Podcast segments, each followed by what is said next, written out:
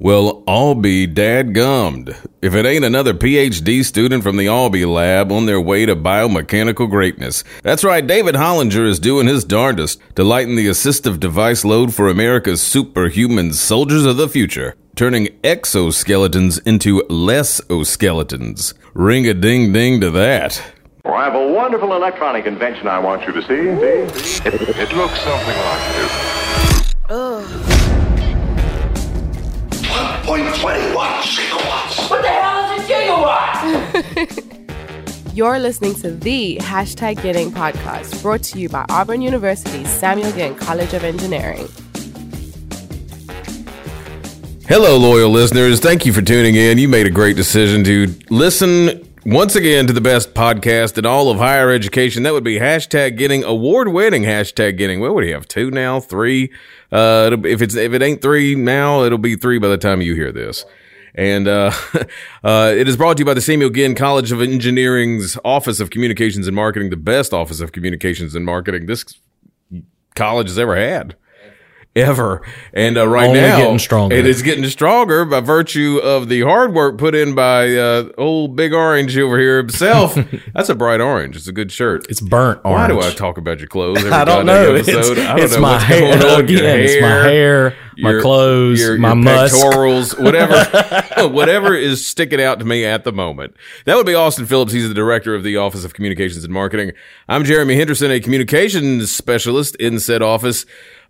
Sluice, John Sluice over here, a student worker, an intern, the right-hand man of producer-director Marcus Klutz, level 3, by the way. Is he really the right-hand man, though, or is he both hands, really? I didn't want to go there, but yeah. No, I mean, because, we can actually hear out of both ears now. And some of us. I mean, well, I told you it wouldn't last. It doesn't. Yeah. Headphones. Can we get some new equipment around here or something? Today we are joined. John's over here twisting the knobs. Today we're joined by a very special guest, the star of the latest graduate recruitment video that we've all been watching repeatedly, over and over and over. Ding ding. Over and over and over. Ding. Love it. David Hollinger, a PhD student in mechanical engineering under. He's doing the thing for us. It's a meme. Yeah. It's an engineering meme. I love it. This is bad radio. Yeah. If you could see it. If you could see it. Well, we'll link to it. Well, PhD students. Yeah. How many? Have we had a PhD student on here? I know we've had some masters. Yeah, we've had. Yeah, Taylor, we have. In the Albee lab. Yeah, we have. Just like David here. Yeah, that's right. Taylor Oldfather. Mm-hmm. One of the Taylors that we've had. Yeah, many Taylors. And yeah, she. Another Taylor was in the Albee lab too. That's why. Soccer star. Yep. And so David's here, but David's doing some pretty impressive stuff. We talked about it. We shot some footage the other day in the Albee lab. And so I had to talk about it because this is like this is when you hear about the word, you hear engineering, this is what you're thinking of. I mean, the people playing with the water and talking about race cars and stuff. No. You want super soldiers when you think about engineering. I mean, the water and stuff, that's important too. But anyway, so David, thanks for joining us. I'm going to shut up now. We're going to get to the good stuff. Only 3 minutes in. Yep, 3 minutes in. How you doing? I'm doing great. Thanks for having me. How did you feel about the video? I loved it. I think it's very essential for engineers to kind of have a voice. And so for people to kind of tap into what we're doing on a day-to-day basis is very valuable. So I really appreciate what you guys do here, whether that's the Getting podcast or just kind of any marketing videos. I think that's very important for engineers. So. David, we're going to have you back next week. I was about to say, do you need a job? How do you feel about...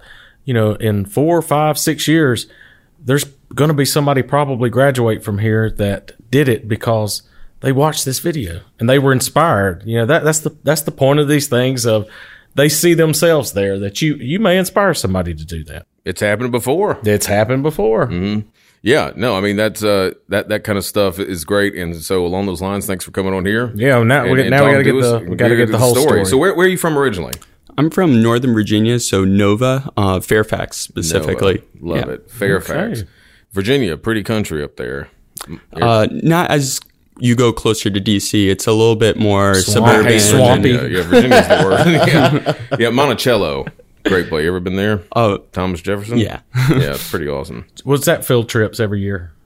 for y'all growing up? Yeah, so we had a couple of field trips to DC museums. We got to go to like the Natural History Museum, and there's Manassas Battlefield, so some of the first battles of the Civil War. So you got a lot of history up in Virginia.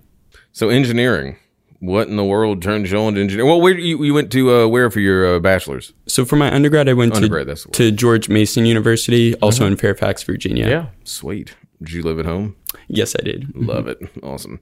Well, so also mechanical engineering. So my undergrad was in biomedical engineering. Oh, okay. Awesome. So what got me interested in that is a couple of reasons. So my uncle was a professor in bioengineering at Carnegie Mellon, and another great institution. And I've heard of it. I really enjoyed math and science, and so that's one of the reasons why I chose biomedical engineering. And then as I was in some of more upper level classes, we learned about biomechanics, and so how you can combine biology, structure, and function with mechanics. And I thought that was very interesting because I was also a runner at George Mason in the Atlantic 10 conference, and we a lot of times train aerobic capacity as a distance runner, but we can also train our biomechanical efficiency during running as well. So I thought kind of coupling my engineering interests with like a personal type of activity outside the classroom was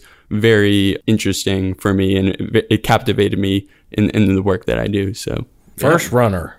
We've not had a runner on No, we have not had a runner. How are you training yourself with the how do you do that? So when I was at George Mason, the coach just has a prescribed training cycle that he gives us, and we just basically follow that and trust him. Keep running. Okay. As someone who's never, that would make sense. You just do what the coach says. Okay. Well, so Auburn, how did Auburn get on your radar? You know, when we were in there the other day and we were talking about videos and how they can leave this, you know, a legacy and an impact, and one of your, what do you call it, colleagues or PhD pals? Is that the word? The official thing? I think that's the official. But Sarah, had seen a video about some of the motion capture work that goes on in the Albee lab that Marcus had done a few years ago, and said that was the deciding factor and everything. So what drew you to Auburn? Yeah, so I knew I was really interested in biomechanics research, so it didn't really matter what major I chose for grad school. So the American Society of Biomechanics is a national and international even society for applied biomechanics research. And so on their website, they have a map of every university that does that type of research, regardless of what major they're doing. And so I saw Auburn was there, and so I sent out application at Auburn. I visited Auburn, and I just loved the atmosphere here. Auburn has an incredible combination of research funds and quality research coupled with a really friendly, fun environment. So I thought I got the best of both worlds coming here. What was your visit like? Oh, it was fantastic. So they funded me to fly over here, and I stayed for a couple days at the AU hotel. There was other visiting grad students, and so Dean Roberts planned a lot of that out, and got to meet a lot of faculty. They took us to the Hound. They treated us really well, and I got to visit some of the labs. And well, yeah, that's awesome. So tell us about some of the work that is actually going on right now. I mean, you know, I heard, you know, Dr. Zabala has been a podcast guest, an early one, early on, and you know, you hear him talk about all the stuff he does, and he just throws these words out there. But apparently he was being, you know, serious when he mentioned this, some of the Army work that he's doing. And I think we have clearance on this, at this level to talk about some of the stuff. And you probably know some of the things you know, you can and can't talk about, because it sounds pretty hardcore. I mean, this sounds like the kind of stuff that, you know, you want to keep from the enemy. But so tell us a little bit about what you're doing. Yeah, so I design and test wearable exoskeletons for Army soldiers. And so this takes an interdisciplinary approach where we want to design these mechanical devices that are attached to a user, and to allow it to be sort of the mechanical shadow of an Army soldier, whether they are on a long expedition or even short bursts of movement. We want to be able to assist them in any means possible. So this is a mechanical augmentation project, essentially. Iron Man. Yeah.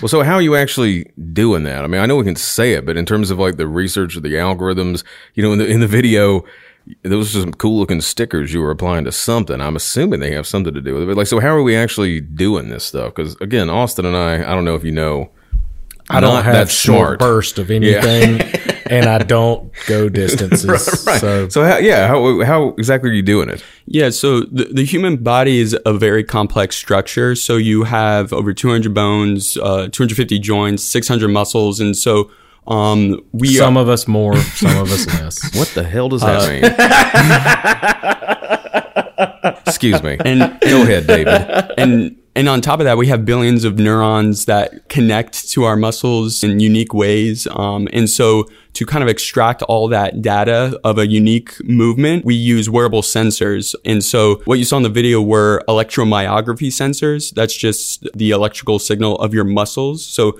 you attach these sensors on the surface of your skin, and it basically measures the activity of your muscles with a high amount of resolution and frequency.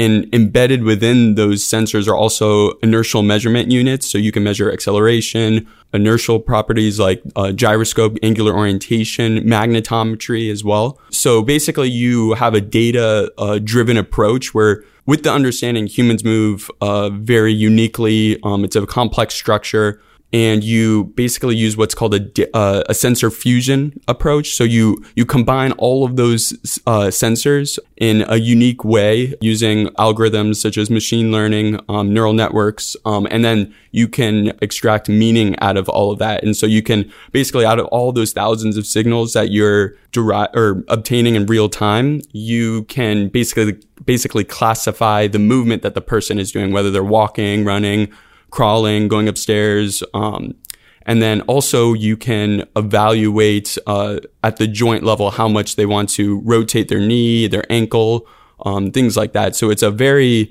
big project and it's very data-driven overall. Yeah. Is part of y'all's looking into the materials as well? Yeah, so I'm more on the software side, and right now we're building a prototype, and that's where my colleague Sarah Bass is focusing in on. And we've been looking at some open source type of CAD models for an ankle exoskeleton right now. So a materials approach is really important too. Yeah, I would think so, just in terms of, you know, weight, durability, those type of things. Exactly. Yeah, traditionally, a lot of exoskeletons are rigid structures, but they look like they're, some of the things, they look like they're extremely heavy. The ones that are being used for people that are paralyzed, things like that, they look like they're extremely bulky. Yeah. So you want to minimize the weight. That way it's easier to move. There's a big push towards moving towards soft exoskeletons. So these aren't rigid type structures. And so this is supposed to mimic your biological muscles and make it lighter and more natural flow. So that's something we're considering. Lesoskeletons. That could be a name. That could be a brand. Yeah. I like that. Well, yeah, are you testing these on real folks in there? I mean, you slapping them on people? Who gets chosen? So initially, we've done 60 total sessions of just people moving a variety of movements without an exoskeleton. That way, we can have a good understanding of how someone will move with an exoskeleton as well. So once we finish up our prototype, probably within the next couple months or so, we'll start putting them on people and testing them out. So you're presenting like scenarios or something like, okay, here's somebody moving, catching a ball or jump over a thing.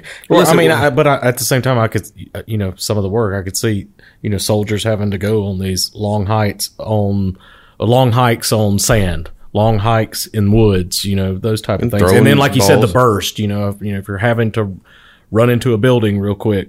What is that top stuff like? Yeah, so we've actually even done outdoor data collection so far without the exoskeleton. So even at the Red Barn, we've performed a variety of movements that the Soldier Center wanted us to perform, whether that be like doing a lunge, a stand to prone movement, or a prone to stand. So we're trying to encapsulate a variety of movements that they might encounter. I'm a stand to prone man myself. Or prone to prone. This is great stuff. Yeah.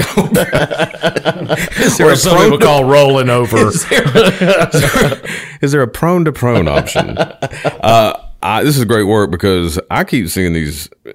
Somebody's got to do something about these Boston Dynamics robots that they keep throwing at us, and we got. David's, the dings are going off over here. Yes, because, you know, I mean, they're going to be coming for us, you know, sooner rather than later. So we got to have some little help in terms of fighting it.